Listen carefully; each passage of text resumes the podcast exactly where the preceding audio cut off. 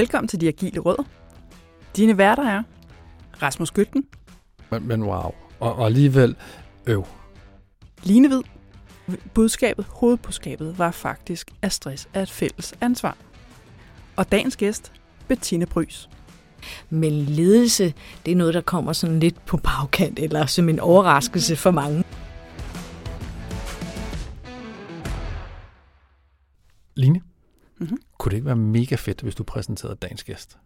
Det kunne det. Ikke mindst, fordi det er mig, der snakker med hende, og jeg ved, hvem det er. Ja, præcis. Lad høre. Jamen, vi skal tale med Bettina Prühs. Ja. Og inden jeg fortæller lidt om Bettina, så skal jeg måske også lige fortælle, at det bliver måske ikke det mest agile afsnit, den her podcast har set. Okay. Ja, nu kan lytterne ikke se, hvor bekymret Rasmus ser ud. Det er jo en agil podcast, så det mener. Det er det. Let me explain. Oh yes. Bettina har faktisk en fortid i IT-branchen. Hun har siddet med drift. Mm. Så hun har været hende, der sad med ITIL, og så set Agile komme ind. Okay. Det er sådan hendes baggrund, men i dag er hun faktisk selvstændig organisationskonsulent og arbejder med arbejdsmiljø. Og har fokus på noget ledelse, og hun skrev til mig noget med det kollegiale felt.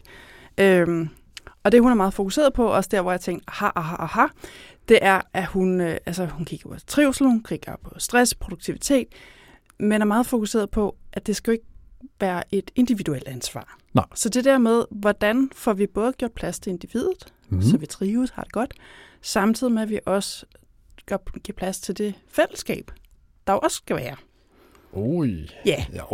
Jeg kan altså lide det. Det var godt. Fordi, ja. Altså som sagt, hun ved jo godt, hvad det agile er, og vi kommer også omkring det. Men hendes fokus er meget bredere, og vi skal tale en hel masse om netop, hvordan skaber man i virkeligheden et godt arbejdsmiljø, og netop det her med individerne og fællesskabet. Men prøv at det er jo lige ned i vores boldgade i øjeblikket, fordi vi har haft masser af folk hjemme, som har taget alle mulige forskellige retninger omkring det agile, fordi det er så komplekst og så stort et område. Så det, at du siger, at hun kigger på arbejdsmiljø, jeg tænker straks psykologisk tryghed. Psykologisk tryghed vil vi rigtig gerne have i vores teams. Teamsamarbejde, produktivitet, high-performing teams. Jeg sidder her med armen om overhovedet. Det er jo mega fedt. Det er jeg glad for, at du synes. Ja. Jeg synes også, det er enormt spændende. Jeg har jo faktisk, og det kan jeg faktisk ikke huske, hvor meget jeg har siddet her og blameret mig med. Jeg ved, jeg i tid og udtid nævner, at jeg kan med i retorik. Jeg forestiller mig, at nogen er lidt træt af at høre om det. Men jeg har faktisk også arbejdet med arbejdsmiljø, med formidling af arbejdsmiljø, dengang jeg stadig var kommunikationshoved. Jeg har siddet 4 år, faktisk med psykisk arbejdsmiljø, og jeg synes, det er vanvittigt spændende. Ja. Så jeg kan også mærke, at der er sådan lidt, det er sådan noget, det har været fedt 10-15 år siden. Det er virkelig lang tid siden. Men jeg synes, det er spændende. Jeg følger stadig med, så jeg glæder mig til at komme tilbage til at nørde det der emne, fordi det er så vigtigt, og du kan jo ikke have et agilt team uden at tænke i deres trivsel, og som du siger, psykologisk tryghed, psykisk arbejdsmiljø.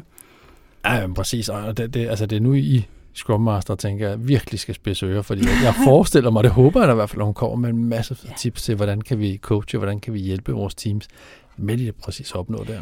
Ja, og så også nogle ledere. Noget af det, jeg satser stærkt på, at vi også skal tale om, det er også noget af den hybride virkelighed, flere og flere lever i, og som vi kan se mange ledere især er udfordret på lige i øjeblikket, hvor med corona blev vi tvunget hjem, men nu er der en masse virksomheder, der godt vil have medarbejderne tilbage, og det vil medarbejderne ikke nødvendigvis så meget, og hvad gør man så lige? Det er et farligt emne, ikke? Men jeg glæder mig rigtig meget til at snakke om det, men det er bare sådan en hot potato et eller andet sted. Ja. Hvad skal man ikke? Ja, og som sagt, det gennemgående tema i dag, det bliver simpelthen den der med de individuelle behov og trivsel, og så det der fællesskab, for vi skal jo have vores teams og organisationer til at fungere også. 100%. Sammenhængskraft, ikke? 100%. Jeg glæder mig. Det bliver spændende. Det er godt, men så vil jeg løbe ud og hente. Ja, gør det. Hej Bettina, velkommen. Tak skal du have. Vil du ikke starte med at præsentere dig selv? Jeg hedder Bettina Prühs, og jeg har virksomheden Godt Arbejdsliv som selvstændig erhvervsdrivende. Som navnet lidt siger, så udvikler jeg arbejdsliv. Det er i organisationer, derfor kalder jeg også mig selv organisationskonsulent, fordi det er med fokus på at skabe gode virksomheder med gode arbejdsmiljø. Og det er det, jeg primært beskæftiger mig med. Ja. Det er jo svært at have noget imod, vil jeg sige. Det lyder dejligt. Tak for det. Men det lyder også stort. Det er det også. Ja. Og jeg har zoomet ind så meget, jeg kan i forhold til IT-branchen, fordi det er den, jeg er rundet af, og fordi jeg synes, der er rigeligt arbejde at lave den. Dermed ikke sagt, at jeg laver også alt muligt andet, men det er den, der er mit primære beskæftigelsesområde. Så så meget har jeg trods alt indsnævret opfældet. Og nu sagde du selv, det var IT-branchen, du var gjort af. Mm. Du har en baggrund inden for IT-drift. Kan du ikke lige fortælle lidt om det? Jeg startede i IT-branchen i slutningen af 90'erne, så kan man jo næsten godt regne ud, at jeg har et par år bag mig som supporter, og blev så sysadmin, og så blev jeg projektleder, og så blev jeg IT-driftschef, og det var bare det fedeste. Altså, fantastisk spændende arbejde. At lave IT-drift og sørge for, at alting spillede, og hele tiden blev fornyet, men på den gode måde. Til et vist punkt, og så var jeg nødt til at gøre noget andet. Hvad var det punkt? Kort fortalt, så blev jeg syg. Og det betød, at ledelsesjobbet, som fyldte rigtig, rigtig meget, det var der simpelthen ikke helbred til, så jeg var nødt til at finde en ny karrierevej. Virkelig irriterende, når man har et job, man synes er noget af det bedste i verden, men sådan var det. Okay. Så derfor flyttede jeg, så tilbragte nogle år som IT-service management-konsulent, og har undervist i IT-service management i en del år. Og på et tidspunkt stod jeg så og tænkte, det er så fint, det her med gode IT-processer og lækker service management, og vi skal drive tingene stabilt, og så er der de der udviklere, vi skal have styr på. Alt det der, det er så fint.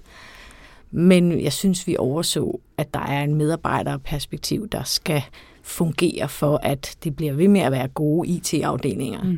Og det der medarbejderperspektiv, det var jeg nødt til at blive klogere på. Ja. Så derfor sagde jeg mit job op og gik på universitetet i 5 år. Ja. Og tog en kandidatgrad i arbejdslivsstudier og psykologi med fuld fokus på IT-branchen. Altså, jeg har læst på RUC, så der skulle laves projekter hele tiden, og det blev store og mindre IT-virksomheder. Vi har lavet al min forskning og al min studie. Og det er også det, jeg laver primært på mit arbejde. Det er især de små IT-virksomheder, koncentrerer jeg mig meget om, fordi der er nogle særlige udfordringer og et stort behov for god arbejdsmiljø. Ja. Hvad er det for nogle udfordringer, du ser? Altså hvis i forhold til de små IT eller små IT-virksomheder, der er det jo ikke ledelsesdisciplinen, der ligesom er top of the line. Det er den gode idé, og det er teknologien, og det er, at vi skal have vækst, og vi skal alt muligt andet, ikke? Men ledelse, det er noget, der kommer sådan lidt på bagkant, eller som en overraskelse for mange, når nu er vi lige pludselig 50 medarbejdere, dem skal jeg også sørge for at have det godt. Og hvordan gør jeg egentlig det? Så den der disciplin af ledelse, det kniber det lidt med i de små organisationer. Og dermed også arbejdsmiljøet. Ja. De har masser af gode intentioner, og de gør alt, hvad de kan for at passe på deres medarbejdere, men af gode grunde er det ikke der, kompetencerne ligger. Og det er heller ikke der, fokus ligger. Så der er behov for sådan en som mig. Det går godt, det er et stort spørgsmål, men hvad i alverden gør man så? Hvor lang tid sagde du, vi havde, Lille? Hvad gør man så? Man starter med at spørge medarbejderne, hvordan de har det, og hvad de egentlig godt kunne have brug for at få det bedre. Det er et godt sted at starte. Inddrag medarbejderne i nogle løsninger, i stedet for at tro, at man selv kan gennemskue, hvad det egentlig er, der skal til, for det kan man meget sjældent. Ja. Og så tænker jeg også, reelt lyt til dem. For den synes jeg har set nogle steder, altså laver man sådan en pseudo-inddragelse, hvor man har besluttet sig for, hvad man gerne vil gøre, og så spørger man medarbejderne, og så bruger man det ikke til skid. Ja, så har du nærmest forværret situationen, ikke?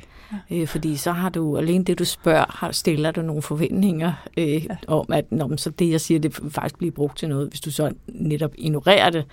Det har jeg selv oplevet i en organisation, der lavede en kæmpe trivselsundersøgelse, og så blev vi præsenteret for resultaterne, og så skete der ingenting.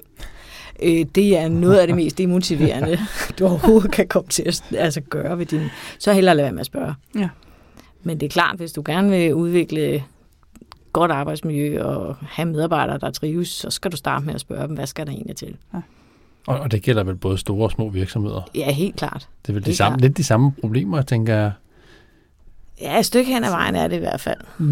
Altså udfordringen i små virksomheder er jo, at du skal have virkelig mange hatte på samtidig, ikke? Så der kan være noget rolleuklarhed, som kan gøre det virkelig svært at gennemskue, hvornår gør jeg det egentlig godt nok?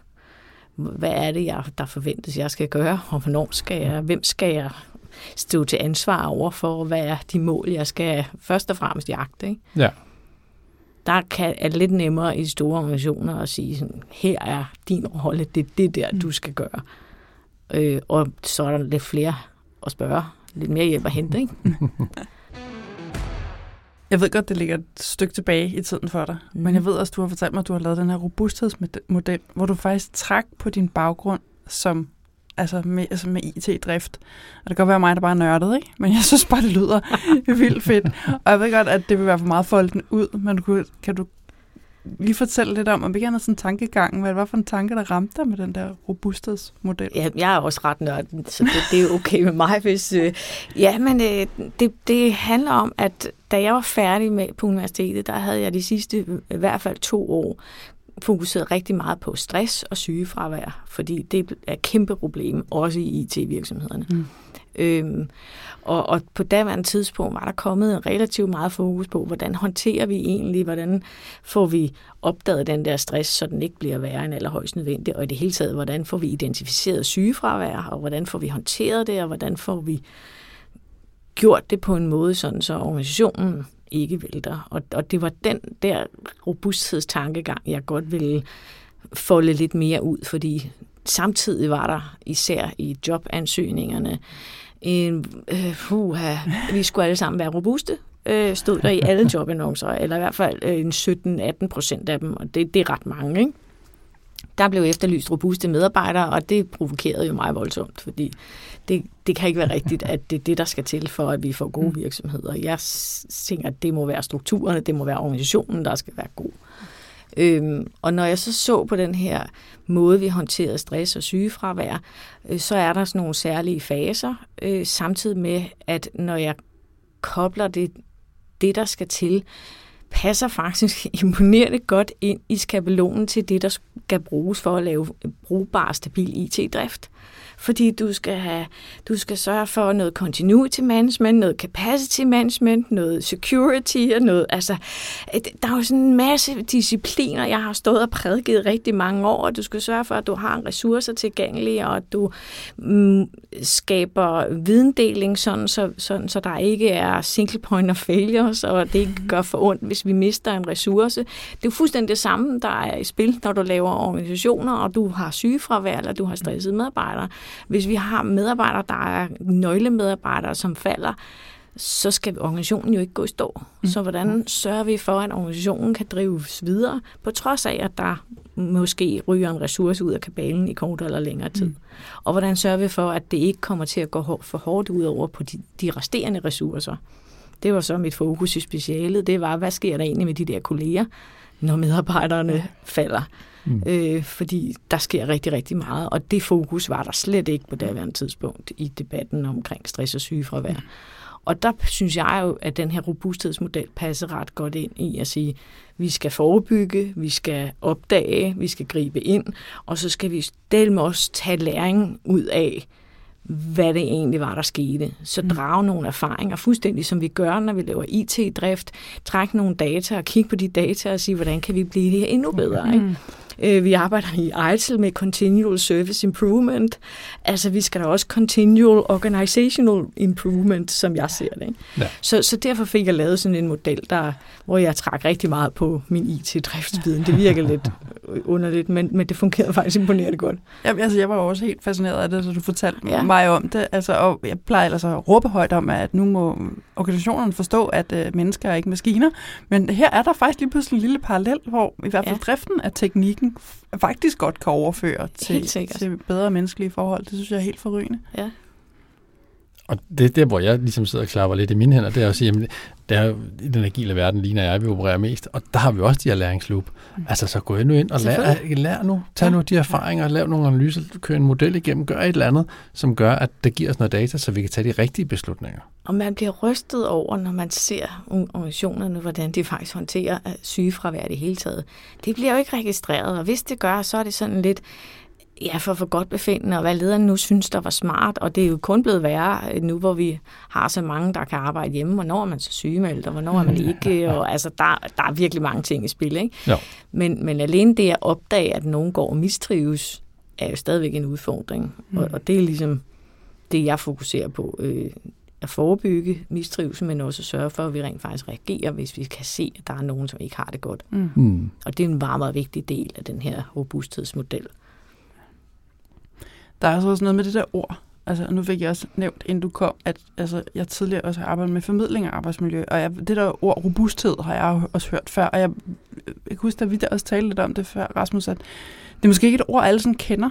Altså, hvad er det, der ligger i det? Altså, hvad er det, virksomhederne forstår? Altså, nu talte du om de der ansøgninger, hvor vi søgerne alle sammen skal være super robuste. Altså, hvad ligger der i det fra virksomhedernes side? Der ligger det i det, at uanset hvor meget vi presser dig, så skal du blive stående. Det er i hvert fald sådan, at jeg læser, ja. når det er det, der bliver efterspurgt. Ikke? Ja. I virkeligheden, så er det jo resiliensmodeller, jeg har bygget op, og resiliens handler om, at du netop, ja, du skal kunne bevare dine kompetencer og dine ressourcer, og du skal være i stand til at udvikle dig med den omverden, du er en del af, uden at dine ressourcer og dine kompetencer går tabt. Mm. Og det er jo også det, organisationerne efterspørger. På daværende tidspunkt, der handlede det rigtig meget om, ja, stress. Stressniveauet steg, og hvad gør man så for at undgå sygefravær? Man leder der efter dem, som ikke falder. Selvfølgelig gør man det. Det er jo sådan en rimelig oplagt løsning. Virker det umiddelbart, ikke? Men det er også lidt provokerende for sådan nogen som os, der står på sidelinjen og tænker, prøv at høre, der er jo ikke nogen, der er så robuste, at de kan holde til hvad som helst. Lad nu være, ikke?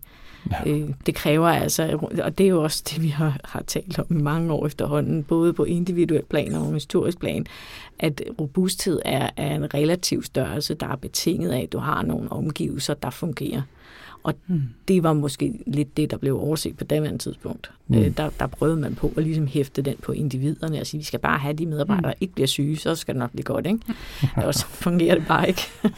så vi heldigvis er robusthedsordet råd lidt ud til siden, men altså, det er jo bare blevet erstattet af, så skulle vi være, før skulle vi være fleksible, nu skal vi være agile, ikke?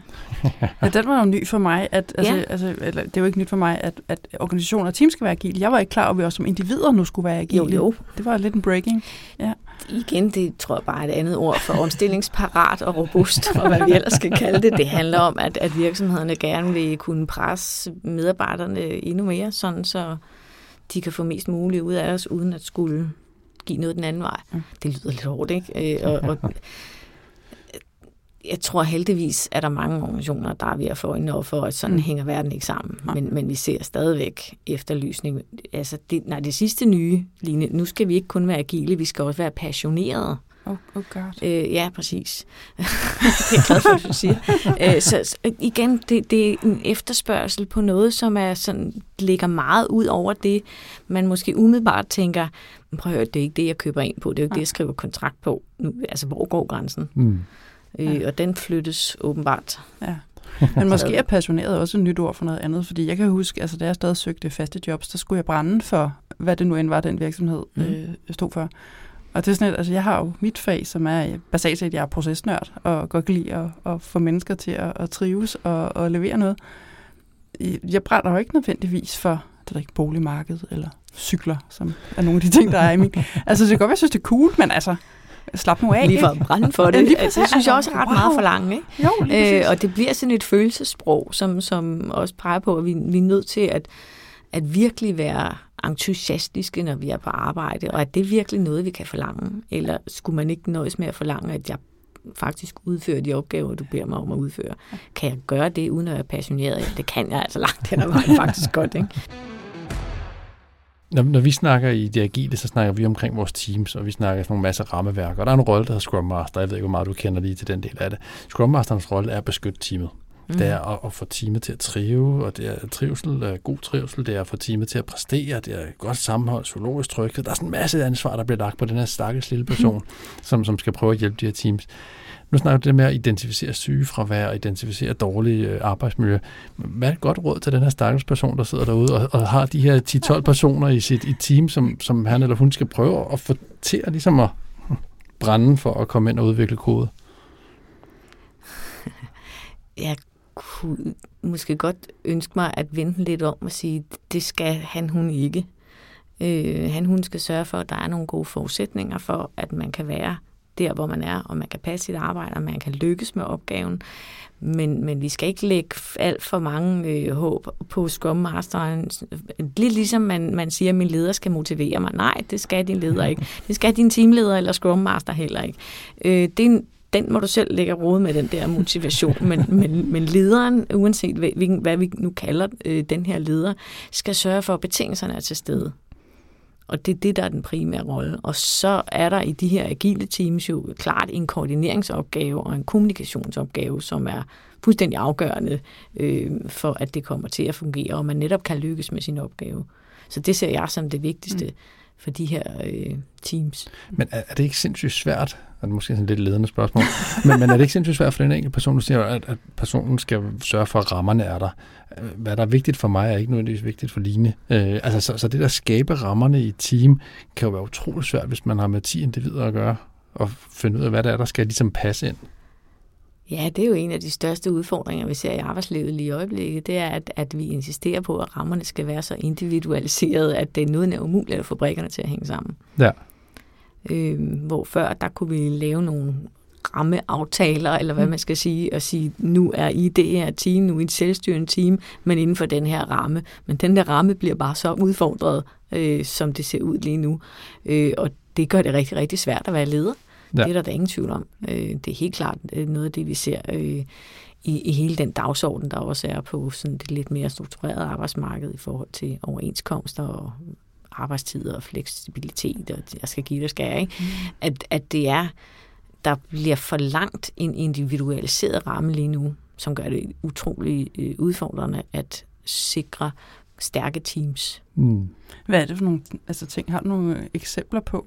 Hvad det er for nogle individuelle fokuspunkter, der ligesom går ind og forstyrrer, om man så må sige? Ja, nu har vi jo tilbragt 2,5 år hjemme på grund af corona, og det gjorde, at rigtig mange fik øjnene op for, hvor genialt det er at arbejde hjemmefra, hvor meget tid man kan spare i trafikken, og man kan nå alt muligt andet, og det betyder jo også, at der er rigtig mange, der har forventninger om stadigvæk at arbejde hjemmefra.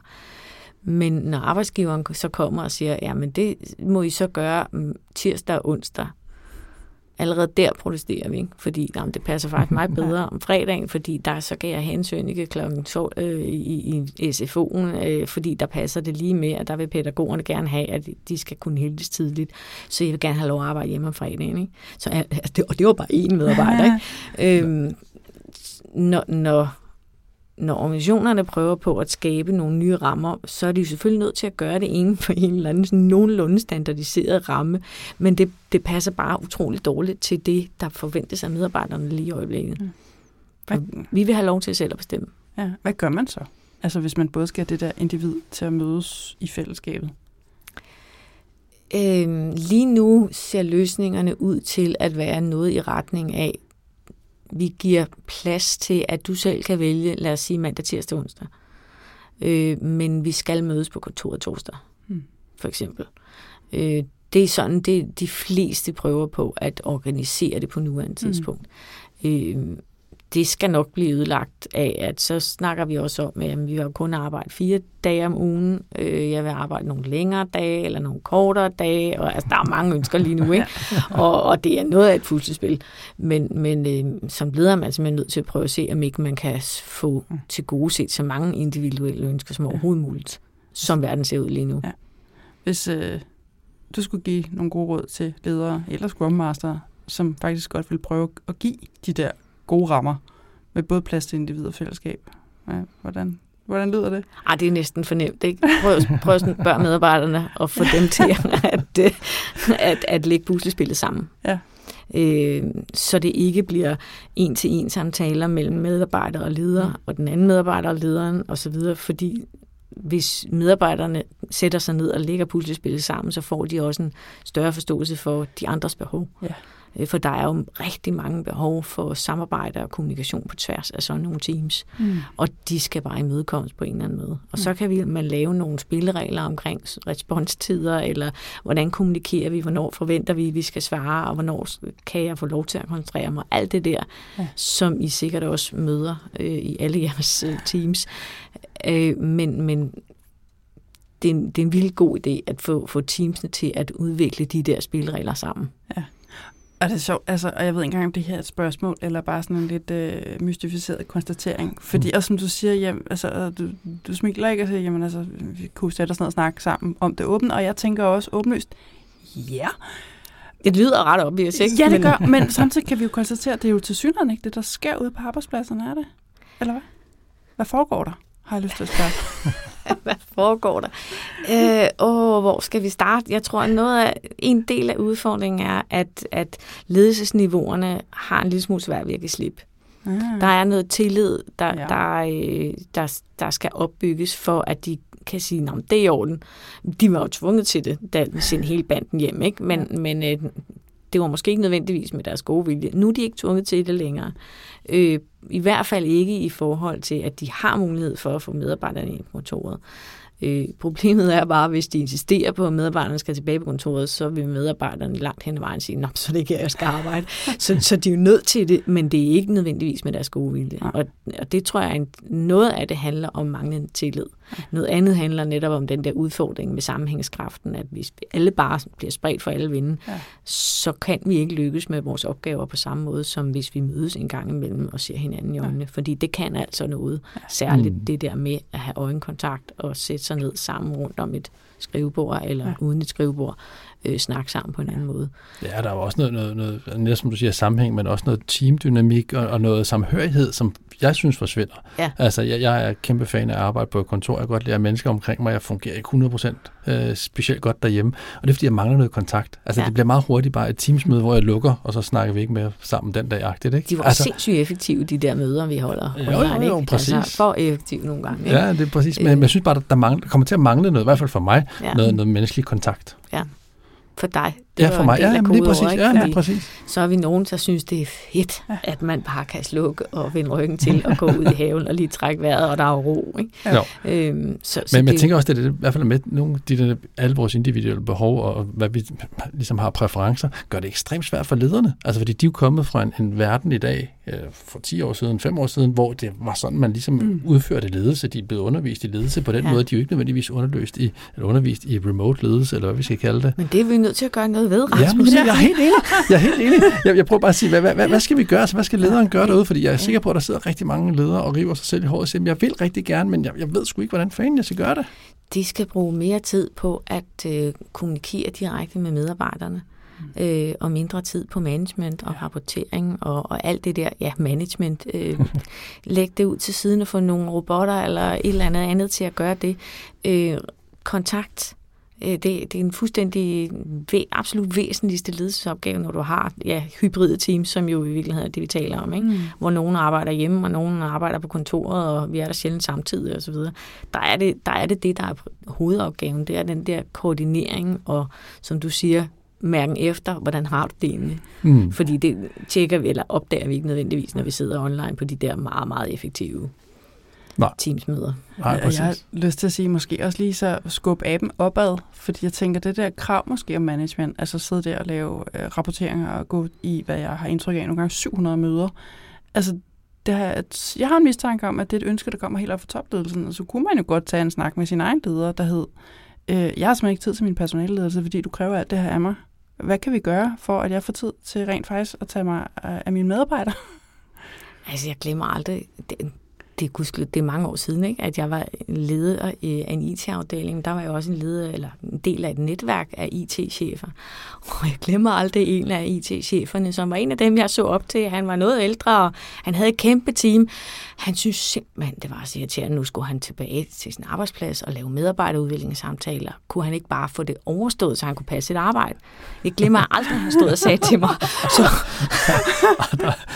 Der er dumpet for misforstået opgave der, ikke? Ja, der havde jeg godt nok lyst til at give ham en større dialog omkring, hvad er det egentlig, din opgave er. Men det kan jo netop sagtens være, at hans opgave også er en frygtelig masse rapportering og møder og strategi og alt muligt andet, som tager fokus væk fra den der ledelsesopgave. Og jeg havde jo lidt håbet på, da Scrum og Agile og alt det der begyndte at vokse frem, at vi netop fik lov til at have nogle teamledere, nogle direkte personaleledere, som kunne få lov at koncentrere sig om ledelsen. Men det kan jeg jo så høre på jer, at det er også skrevet i svinget. Ja, det er faktisk et emne, der virkelig dukker op mange gange. Det der, hvor ledelsen hen, fordi de agile metoder angiver det ikke rigtigt. Nej. Og organisationerne står nogle gange sådan lidt forvirret og kigger på hinanden og ved ikke helt, hvad de skal gøre med mellemlederne. Altså, fordi hvad er Scrum Masteren egentlig? Hvad er Product Owneren egentlig? Og hvordan involverer vi med mellemlederen her, hvis vi overhovedet skal gøre det? Så nej, den er desværre ikke helt landet. Så det er jo bare et nyt navn for... Ja, sådan kan det gå. Ja. Bare i åbenhedens hellige navn skal vi måske også lige nævne, altså vi to har jo faktisk for nogle uger siden lavet et lille blog-samarbejde, hvor vi rantede lidt om det her med, altså tag nu det der altså ønske for medarbejderne og prøv at finde en løsning frem for bare at lave de der one size fits all. Og mit blogindlæg hed noget med den rådvilde leder, og jeg skal indrømme, jeg var simpelthen så tæt på at kalde det den dovenledelse. Fordi jeg bliver sur. Jeg har sådan lidt, nu må du da bruge din tid og energi på dine medarbejdere. Men så ved jeg, og jeg har snakket med sådan nogle ledere, som netop godt ved, hvad der skal til. Ja. Altså, og det er uanset, om man har et team på kontoret, eller remote, eller hybrid, eller hvad det er. At det kræver den der nærmeste, altså, ja, som du siger, tale med dem, og have tæt kontakt, nærvær. Ja. Men det er ikke tid. Og det er derfor, jeg så måske også begynder at kigge lidt grumt over på den der topledelse. Og nu nævnte det selv, altså det der med tillid. Er der noget med den der topledelse, vi skal ind og sparke lidt til? Altså, nu er det ikke så tit, at det er i hvert fald ikke de store organisationer, dem jeg kommer i nærheden af. Ja. Så de kan jo også godt gå hen og virke som lidt som nogle banditter, som jeg tror, noget af det handler om, at der er virkelig, virkelig langt fra top til bund i mange organisationer. Ikke? Så det betyder også, at informationerne bliver filtreret enormt mange gange, før de når op til topledelsen, som derfor træffer nogle beslutninger, som de tror er valide og oplagte og veldefineret, men som rammer benhårdt nede i bunden, hvor verden bare ser helt anderledes ud. Og så kan jeg da godt forstå, at der kommer sådan en diskrepans imellem. Jamen selvfølgelig kan vi rumme flere projekter, fordi det er jo det, jeg hører hver gang, vi sidder i de der bestyrelsesmøder. Ikke? Men det kører bare overhovedet ikke, fordi folk er ved at drukne, og de løber, og der bliver bare hældt mere i hovedet på dem. Ikke? Så tillid, ja, det er den ene af delene. Den anden er, jeg tror, informationsfiltreringen, det går galt. Spørgsmålet er, om de der topledere også skulle have lov til at komme ned og snakke med teamsen en gang imellem. Altså også, som du siger, de gør højst sandsynligt deres absolut bedste, og gør deres bedste for at træffe gode beslutninger på organisationens og medarbejdernes vegne. Men som du siger, hvis de ikke aner, hvad der foregår nede på gulvet, så fægter de jo blinde. Det er derfor, vi har arbejdsmiljørepræsentanter, for eksempel. Ikke? Det er jo fordi, vi skal have nogen, som rent faktisk ved, hvad der foregår, til at være med til at udvikle strategierne i forhold til arbejdsmiljøet. Og det kunne man sagtens arbejde i højere grad med noget mere medarbejderrepræsentation. Det er de super gode til i det offentlige systemer, men det er de ikke helt eminente til i det private. Nu prøver jeg lige at tage ledelseskasketten på, fordi vi snakker omkring tillid, og tænker, at den går lidt begge veje. Ja. Jeg tænker, altså når medarbejderne får lov til at arbejde hjemme 4 dage om ugen, men så ligger der jo også et eller andet frihed under ansvar, der ligger jo et eller andet med en tillid til, at du får leveret det, som du nogle gange skal. Altså vi er en virksomhed, vi har økonomiske mål, eller vi er en offentlig instans, vi skal supportere brugerne osv. Er der ikke også noget tillid den anden vej? Skal vi ikke som medarbejdere egentlig også vise noget over for ledelsen om, at vi faktisk godt kan håndtere det? Det var sådan et andet spørgsmål. Men det gør vi jo ved at levere opgaverne. Jeg synes, en af de største udfordringer lige nu, det er, at med alle de nye IT-værktøjer, der bliver sat ekstremt meget overvågning på, hvordan vi agerer som medarbejdere, når vi sidder hjemme. Og det er netop ikke tillidsskabende. Det er faktisk det modsatte. Ikke? Hvis jeg ved, at jeg har allerede hørt mange gode historier om, jamen jeg bliver overvåget på, hvor tit jeg er på skærmen, så jeg har fundet sådan en app, der gør, at jeg ser aktiv ud på skærmen, mens jeg sidder og taler telefon med mine kolleger, fordi det bliver jo ikke målt på samme måde. Så, men det er det, jeg skal for at kunne løse min opgave, og så går jeg ind på skærmen bagefter og rent faktisk... Altså, jeg ved ikke, hvis jeg kan høre det, men man korser sig nogle gange. Ikke? Og det er jo, fordi... Lederne har et behov for at overvåge deres medarbejdere, men du har da helt ret som medarbejder, der sidder hjemme. Der er du også nødt til at vise, hvad du faktisk leverer. Både fordi, ellers så mister lederen tilliden til dig, men også fordi forskningen viser, at du får ikke de gode opgaver, hvis du sidder for meget derhjemme. De ryger til dem, der sidder lige ved siden af chefen, og hun kan se i øjnene hen over frokosten. Så der er også nogle egen nyttige interesser, du er nødt til at tilgodese ved at vise, at du rent faktisk leverer. Ja. Og så er der selvfølgelig hele dialogen om, hvad er det egentlig, jeg skal levere, chef? Så man også bare er nødt til at udfordre lederne på, fordi det er de godt nok heller ikke altid lige gode til at gøre konkret nok til, at jeg er sikker på, at jeg kan leve op til de forventninger, der bliver stillet. Og hvis ikke jeg kan vise det, jamen så er det klart, så bliver tilliden udfordret. Det er så, jeg har nogle gange mig selv mistænkt for at være miljøskadet, at jeg har arbejdet i Agile i så mange år. Altså man hører, altså netop altså det du siger, Rasmus, der også med tillidsproblemet, som det kan være en leder, der tænker, jeg ved ikke, hvad de laver. Hvor jeg bliver sådan, jamen altså, hvis de har et daily, og selv hvis det ikke engang er daily hver dag, men som en gang imellem ligesom mødes over vores board, så finder vi vel ud af, om vi rykker på tingene, og så er det der, jeg lige tænker, gud, er det sådan noget, jeg forventer, alle teams gør, men det gør den her. Nej, det gør de overhovedet ikke. Nej. Så ja, jeg er sød naiv, fint, jeg pakker bare herovre. Det er godt. Ja, super. Jeg sad og tænkte på det, netop som du siger, omkring overvågning. Altså, vi kan også godt lide at arbejde i værktøjer, som måler vores produktivitet, vores flow igennem systemerne, vi dokumenterer alle vores opgaver osv., så kan vi snakke, er det overvågning, eller er det opgavestyring? Ja, præcis. Ja. Men det viser jo ret tydeligt, hvad der bliver leveret ikke videre. Ja. Og jeg kan huske tilbage, lige da corona startede, så er det selvfølgelig en masse forbehold og data og så videre, en del usikre.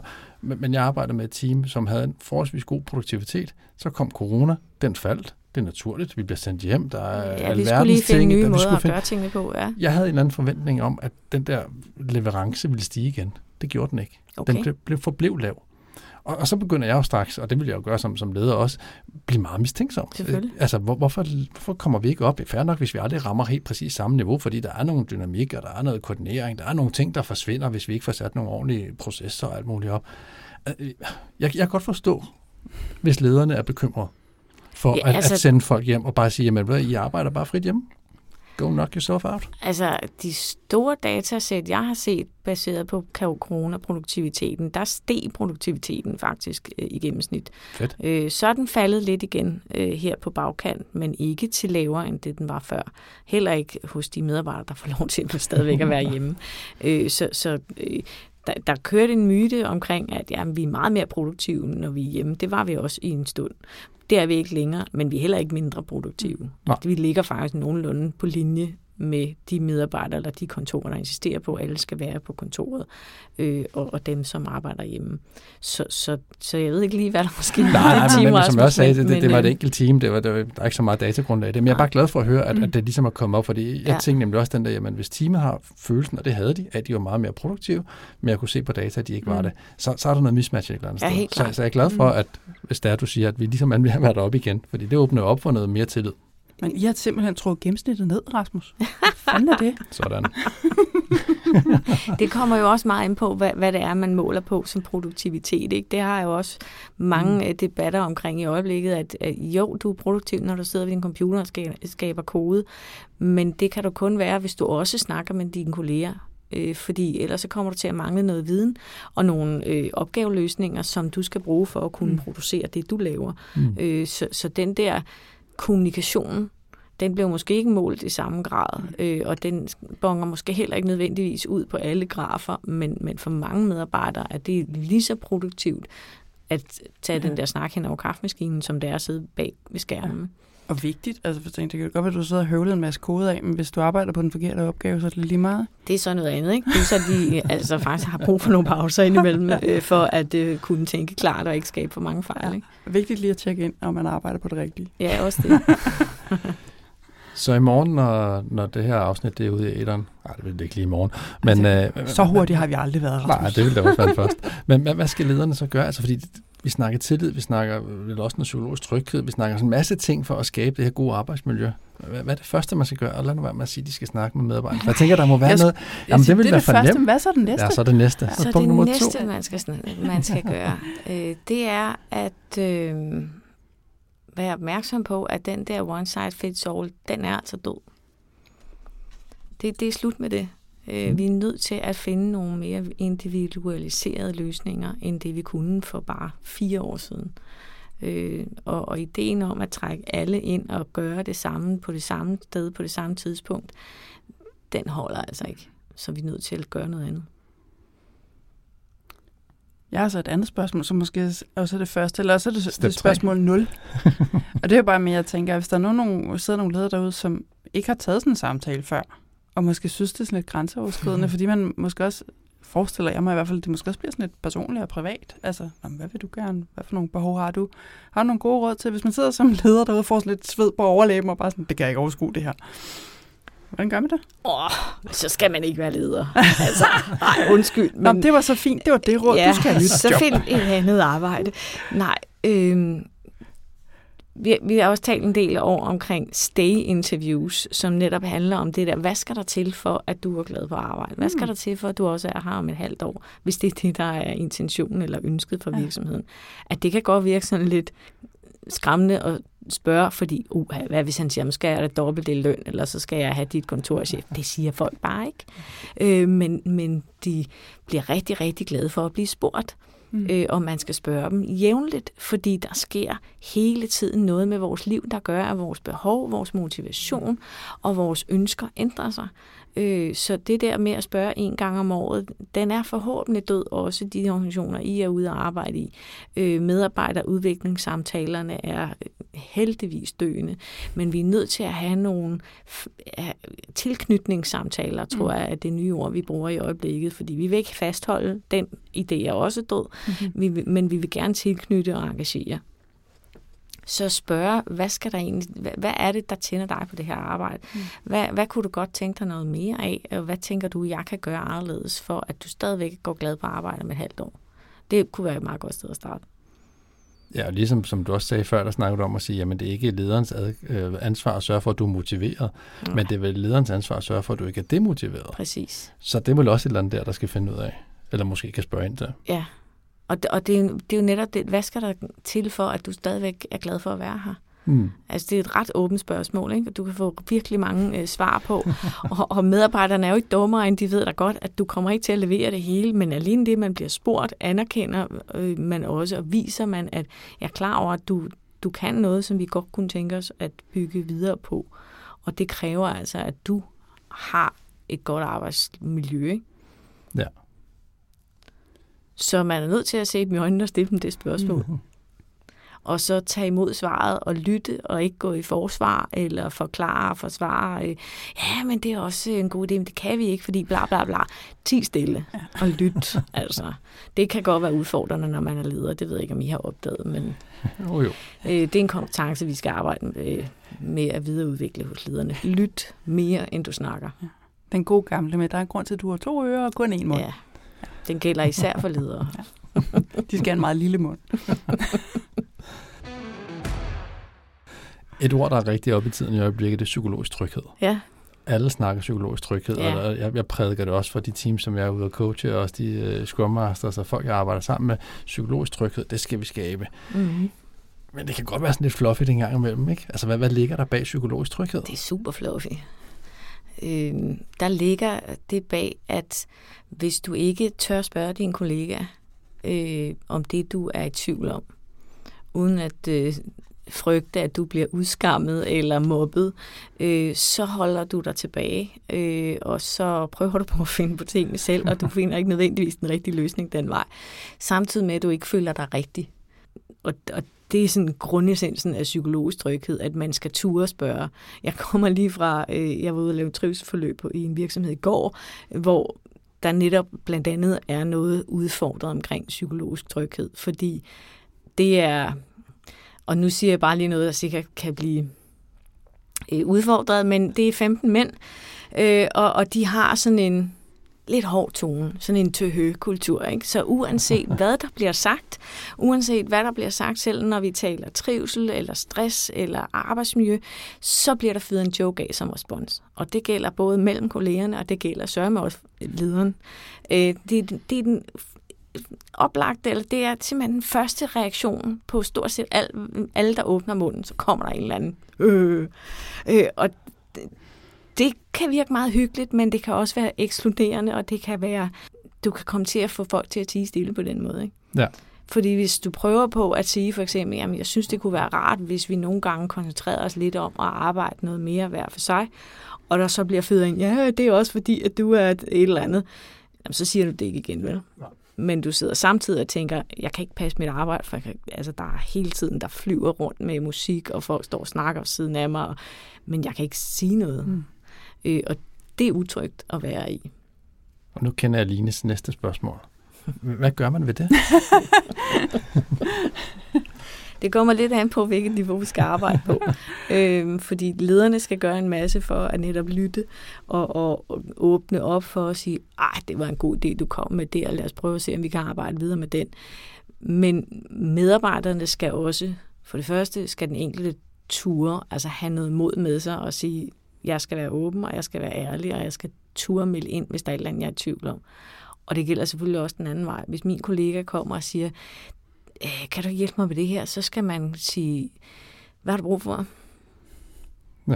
I stedet for, nej, prøv at høre, det der har vi prøvet 7 gange, lad nu være, ikke?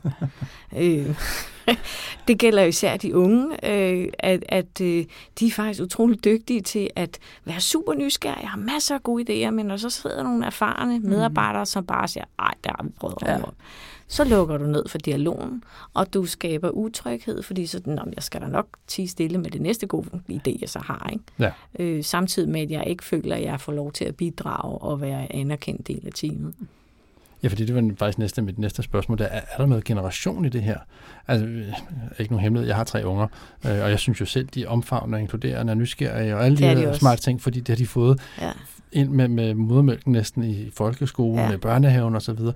Og når de så rammer arbejdsmarkedet, så rammer de måske den der lidt ældre generation, som ikke har været så inkluderende. Altså, er der et eller andet der? Ja, det er der.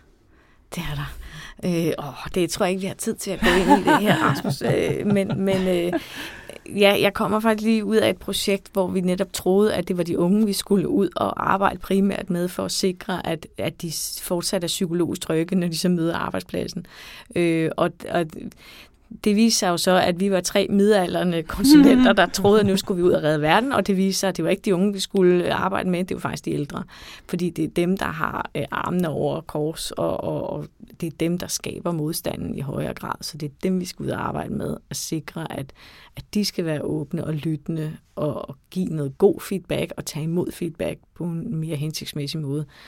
Jo, der er helt klart noget udfordring forbundet med generationerne, det er der. Det er altså interessant, apropos at jeg har for mange år siden været i arbejdsmiljø også. Jeg sad med et projekt på et tidspunkt, der faktisk handlede om unge i byggebranchen, og hvor de kommer enormt meget til skade. Altså, og nu byggebranchen er jo anderledes farlig end os andre, der arbejder på kontor. Ikke? Det værste er, at jeg kan falde ned af stolen. Ikke? Det er ligesom det. Ja. Men altså, de risikerer jo bogstaveligt talt at dø. Ja. Altså, det er jo helt vildt. Og det hedder så bare, at de var jo frygtløse, de der unge, og nu må de lære at tage det alvorligt. Og det vi jo så også ret hurtigt fandt ud af, fordi vi gik ud og snakkede med de unge. Og det viste sig, apropos den der, måske en kultur, meget sådan en macho-kultur, ikke? Som der kan være rigtig meget af på byggepladsen. Altså, det er jo lærlingen, der bliver sendt ud på opfundne opgaver og bliver udfordret osv. Og da vi sad og hørte, hvad de sådan prøvede at navigere af det der, så var de sgu egentlig meget fornuftige. Ja. Så sådan, jeg er ikke helt sikker på, at det er de unge, vi skal ud og snakke med. Nej. Og det er altså, det var tilbage, jeg tror, det var i 10 eller sådan noget. Det er lidt, lidt trist. Er der ikke sket en skid? Altså, hvad foregår der? Eller også, at vi bare er blevet ældre, og så tror vi, at vi har rettigheder til at gøre noget. Som, fordi vi blev jo udsat for, dengang vi var unge, at vi bare blev kastet ud i det, og så skal de nye der også bare komme i gang, ikke? Og komme til at lære det, altså. Men den går ikke nu til dags.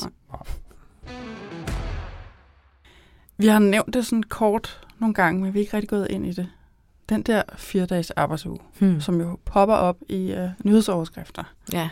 Hvad handler det om, Bettina? Og er det en god eller dårlig ting?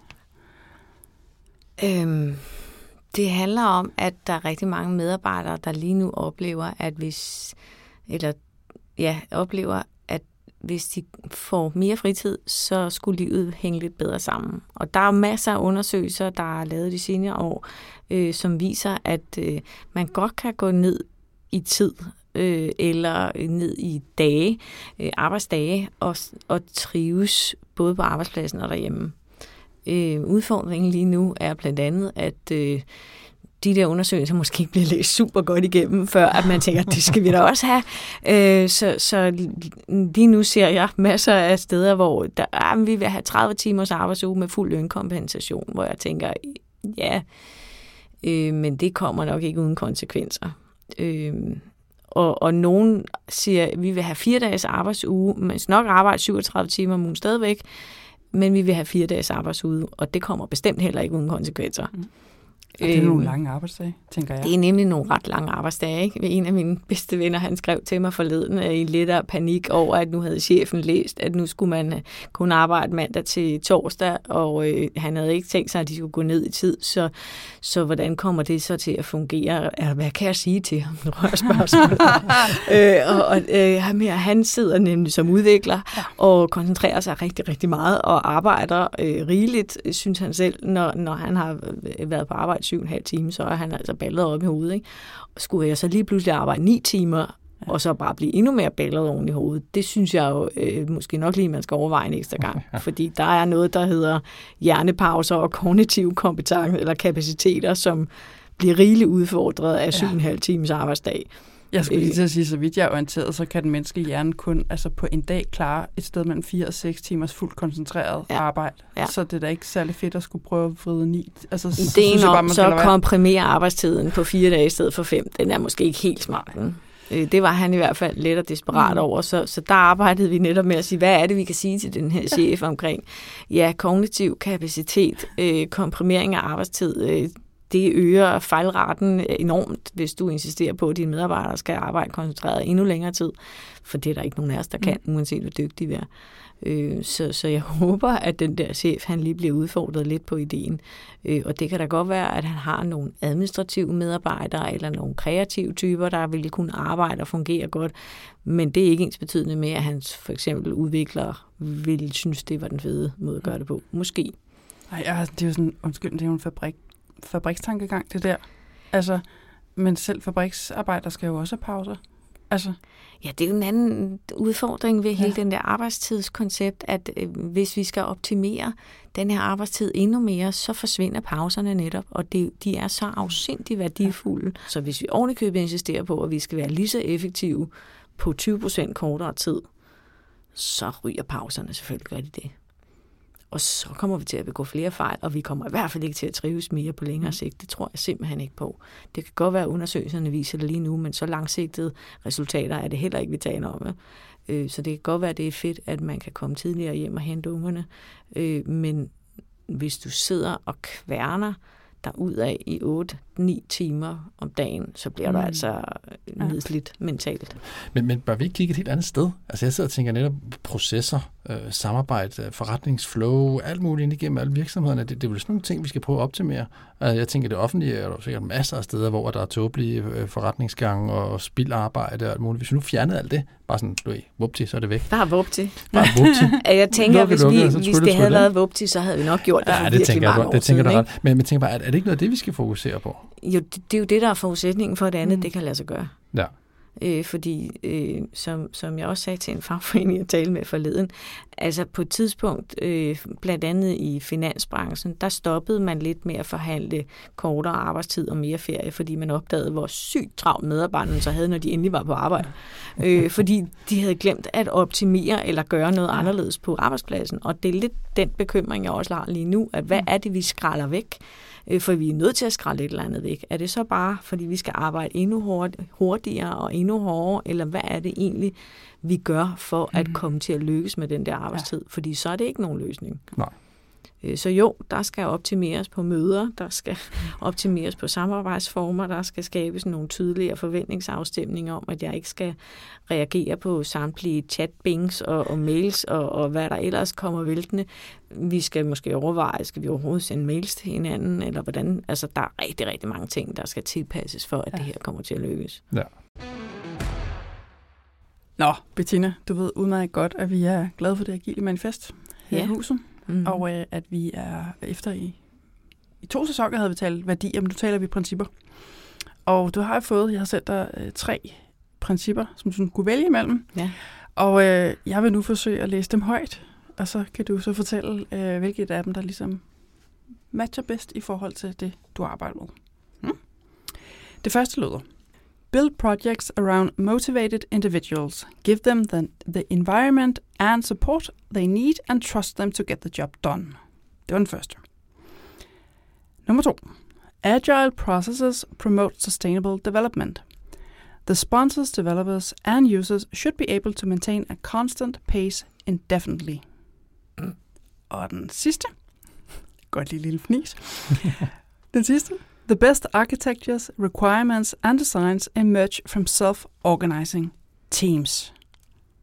Hvad siger du, Bettina? Altså, det ligger jo lige til højre benet, at selvfølgelig køber jeg bedst ind på, at vi er nødt til at sørge for, at medarbejderne er motiverede og har et godt arbejdsmiljø, fordi ellers så producerer de ikke. Det siger jo lidt sig selv. Det er det, jeg er her for. Men jeg har grund til, at jeg så fniser, når du sidder og læser op af den her...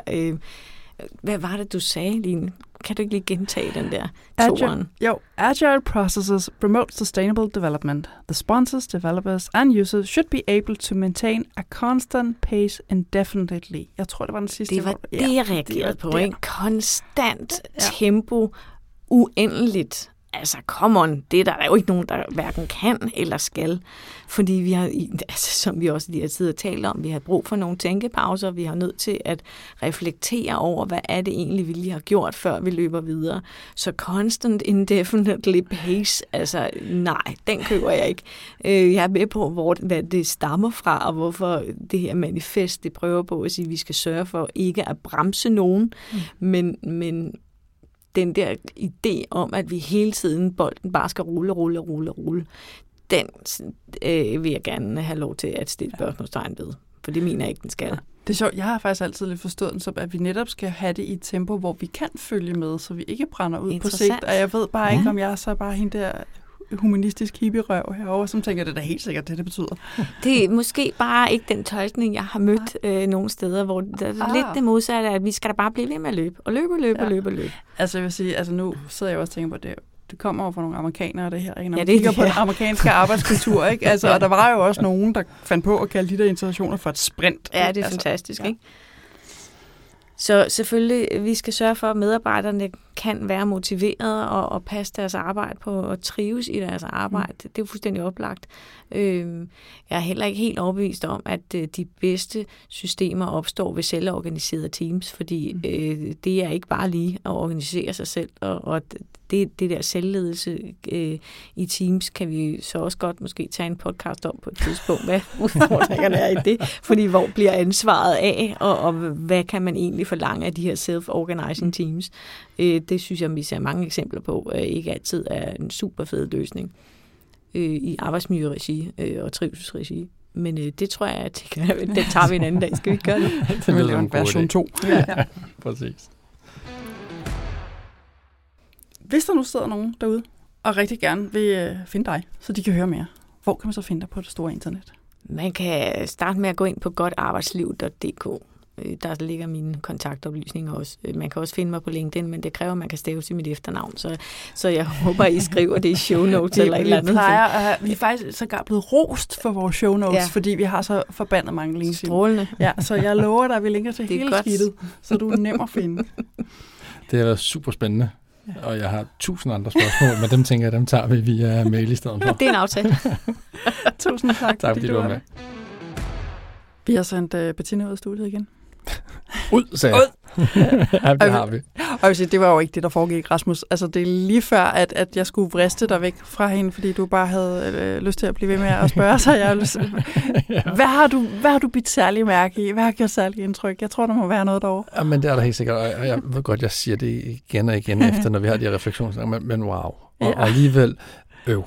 Den her gang, der vil jeg faktisk godt tilføje et øv. Ej, det må du sige noget om. Ja, men øv det på min egen vej. Og det er fordi...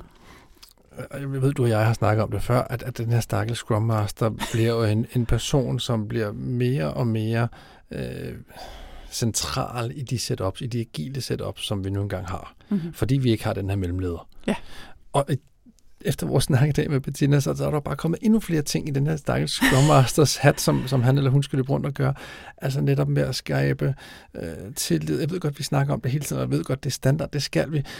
Men jeg bliver næsten helt træt på Scrum Masterens vegne i øjeblikket, fordi der er så mange ting, den person skal omfavne. Ja. Det er ikke længere kun et spørgsmål om at kigge på de 5 events, og så sørge for, at der er nogle features, der er refined, og coache lidt på PO'en og sige, sørg nu for, at du også er klar til, når vi på mandag går ind i planning event, eller hvis det er et safe PI-planning, eller hvad det skal være.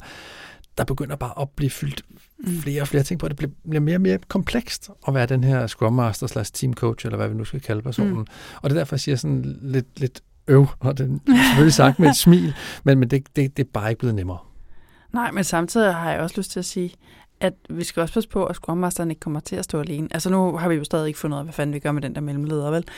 Og der er måske også noget med at finde ud af, i hvert fald en bedre kommunikation med topledelsen og de andre lag i virksomheden, som også kunne være interessant at få i spil. Og det ville, altså, hvis der var altså et mere større samarbejde om samarbejdet, om man så må sige, sådan lidt meta, og nogle flere samtaler på tværs, så ville en Scrum Master måske også stå lidt mindre alene. Jamen, præcis. Og det er faktisk lige præcis det, jeg har noteret mig lige her. Sorry. Det. Nej, men du skal ikke sige sorry. Og jeg kan ikke se din skærm. Nej, men jeg vil gerne vende, så du kan se det. Men det er mere spørgsmål. Jeg tænker lidt, er mellemlederen ved faktisk at begynde at få sin berettigelse igen i de her agile setups? Altså, vi har jo rigtig snakket mange gange om, at personen ikke, eller rollen ikke er beskrevet i Safe, Scrum, Kanban, whatever, alle de der rammeværker, der er mellemlederen ligesom ikke beskrevet. Skal vi til at skrive personen ind? Og så måske lade Scrum Master-rollen, og nu bliver det sådan meget meta, men Scrum Master-rollen være mere en procesperson, og i det øjeblik, det bliver en procesperson, dør rollen så i sidste ende. Altså, der er sådan masser af ting, men min hjerne slet ikke kan gribe om lige i øjeblikket, fordi, og det er jo positivt ment, at Bettina var inde og ligesom prøve at berige os med en masse information og skabe noget nysgerrighed og noget dialog omkring alle de her ting. Den eksploderer. Så Line, hjælp mig. Hvad er blevet du med at have i? Jamen, altså, jeg sad og tænkte, måske skal jeg simpelthen koble mig på den der øv. Altså, det er jo ikke, fordi vi skal så have sådan en øv-afrunding. Men nu fik jeg jo sagt, altså, jeg har jo rent faktisk arbejdet med formidling af arbejdsmiljø for mange år siden. Altså, jeg tror, jeg startede på Videnscenter for Arbejdsmiljø i 8 eller sådan noget. Jo, 8, og så forlod det i 11. Altså, mange år siden. Jeg sad som webredaktør på en national kampagne, der hed For stress til trivsel. Mm. Og hovedbudskabet var faktisk, at stress er et fælles ansvar. Og jeg gentager lige igen. Vi er altså 15 år tilbage i tiden her, ikke? Der havde vi et budskab på en national kampagne. Altså, vi var på tv og hele balladen, busreklamer. Gjorde, hvad vi kunne for at ligesom komme ud af budskabet. For at fortælle folk, at altså, det der psykiske arbejdsmiljø og vores trivsel, det er altså ikke den enkeltes ansvar. Vi har et fælles ansvar. Ja. Og så sidder vi her i 2023 og har samme samtale. Jamen. Og så tænker jeg, undskyld mig, er der ikke sket en skid? Ja, men det er jo ikke blevet mindre komplekst at være menneske i dag, og det er absolut ikke blevet mindre komplekst at være en af de personer, som skal hjælpe virksomheder med alle de her ting. Scrum Master, agile coaches, hvad det nu ellers er. Så selvfølgelig er det relevant, at vi genbesøger det her, ligesom trompetbukser også går igen, kommer igen og igen, ikke? Men Ja, og så sagde hun jo rent faktisk også, Bettina, at der er også ved at ske et eller andet i den der forståelse af, at vi skal trives som mennesker for, at det her fungerer. Ja. Så måske skal jeg også lige tørre øjnene og i virkeligheden finde min tålmodighed i stedet for, fordi det ved vi jo godt, at forandringer kommer jo over lang tid. Altså evolution er for det meste mere effektivt end revolution. Og det er nok det, der foregår, ikke? Jo, præcis. Og det er jo positivt. Jeg synes jo, det er positivt, at vi begynder at snakke om nogle af alle de her ting. Jeg synes jo også, det er positivt, at vi begynder at snakke om 4 arbejdsdags uger og mindre tid og bedre miljø og hjemmearbejde. Alle de her ting. Jeg synes, det er mega relevant, at vi får det trukket op på et niveau, hvor alle ligesom kan være med. Men vi skal bare også være, som du siger, måske lidt tålmodige. Altså, fordi det er jo ikke noget, der sker, mens en lille hund tisser. Det er jo noget, som skal vokse på os alle sammen. Vi alle sammen skal finde vores plads i det her. Ja. Det skal mellemlederne også, det skal de ansatte også, det skal alle. Og i mellemtiden, så er der så bare nogen som mig, som er lidt forvirret. Eller måske ikke forvirret, men bare lidt koldbøtteagtig og tænker, så skal vi jo gribe rigtig mange ting. Ja. Hvordan kommer det dog til at gå? Ja. Altså noget af det, jeg sad sådan og prøvede at sige, men hvad er det sådan nogle forskellige ting, jeg sådan har kunnet hive fat i efter samtalen med Bettina og sådan noget. Og der er faktisk sådan en ting, der bare står sådan, altså klart overhovedet på mig. Jeg tænkte, jeg kan ikke kun have én ting med, så prøvede jeg lige at finde lidt mere, ikke? Men den der ene ting, det er jo faktisk, altså den der helt simple, tal sammen. Ja. Altså venten det i teamet, eller du tværs af organisationen, sæt jer nu ned og tal sammen om jeres behov og ønsker, og hvordan vi løser opgaven, hvordan samarbejde. Tag nu snakken. Altså lederne skal have god kontakt til deres medarbejdere, og vi skal alle sammen tale sammen, og også hun sagde meget fint, også når vi taler sammen, altså samlet, så kan vi også høre hinanden, vi får en bedre forståelse for hinanden, ikke? Snak sammen. Og så du sidder ikke også, fordi du ved jo godt, altså du har faciliteret tonsvis af den slags på den ene eller anden måde, så det er jo meget nemt, ikke? Og det er det jo så ikke, åbenbart, apropos, at de render rundt til synligheden på mange arbejdspladser og er forvirret. Og det, jeg synes, det er sådan lidt sjovt eller pudsigt, at det lader til på den ene side at være ekstremt enkelt, og samtidig være enormt svært. Det var alt for denne gang. Du kan skrive til os på hej@deagilerødder.dk, eller du kan finde os inde på LinkedIn. Der har vi en side, den kan du følge, og du kan skrive til os alt det du vil. Og du må rigtig, rigtig gerne dele podcasten og rate den i din podcast-app. Du kan som altid finde både os og ordbogen og podcasten på deagilerødder.dk, og vi linker selvfølgelig til alt relevant for dagens episode i vores show notes. Jeg hedder Line Hvid. Og jeg hedder Rasmus Gytgen. Vi høres ved.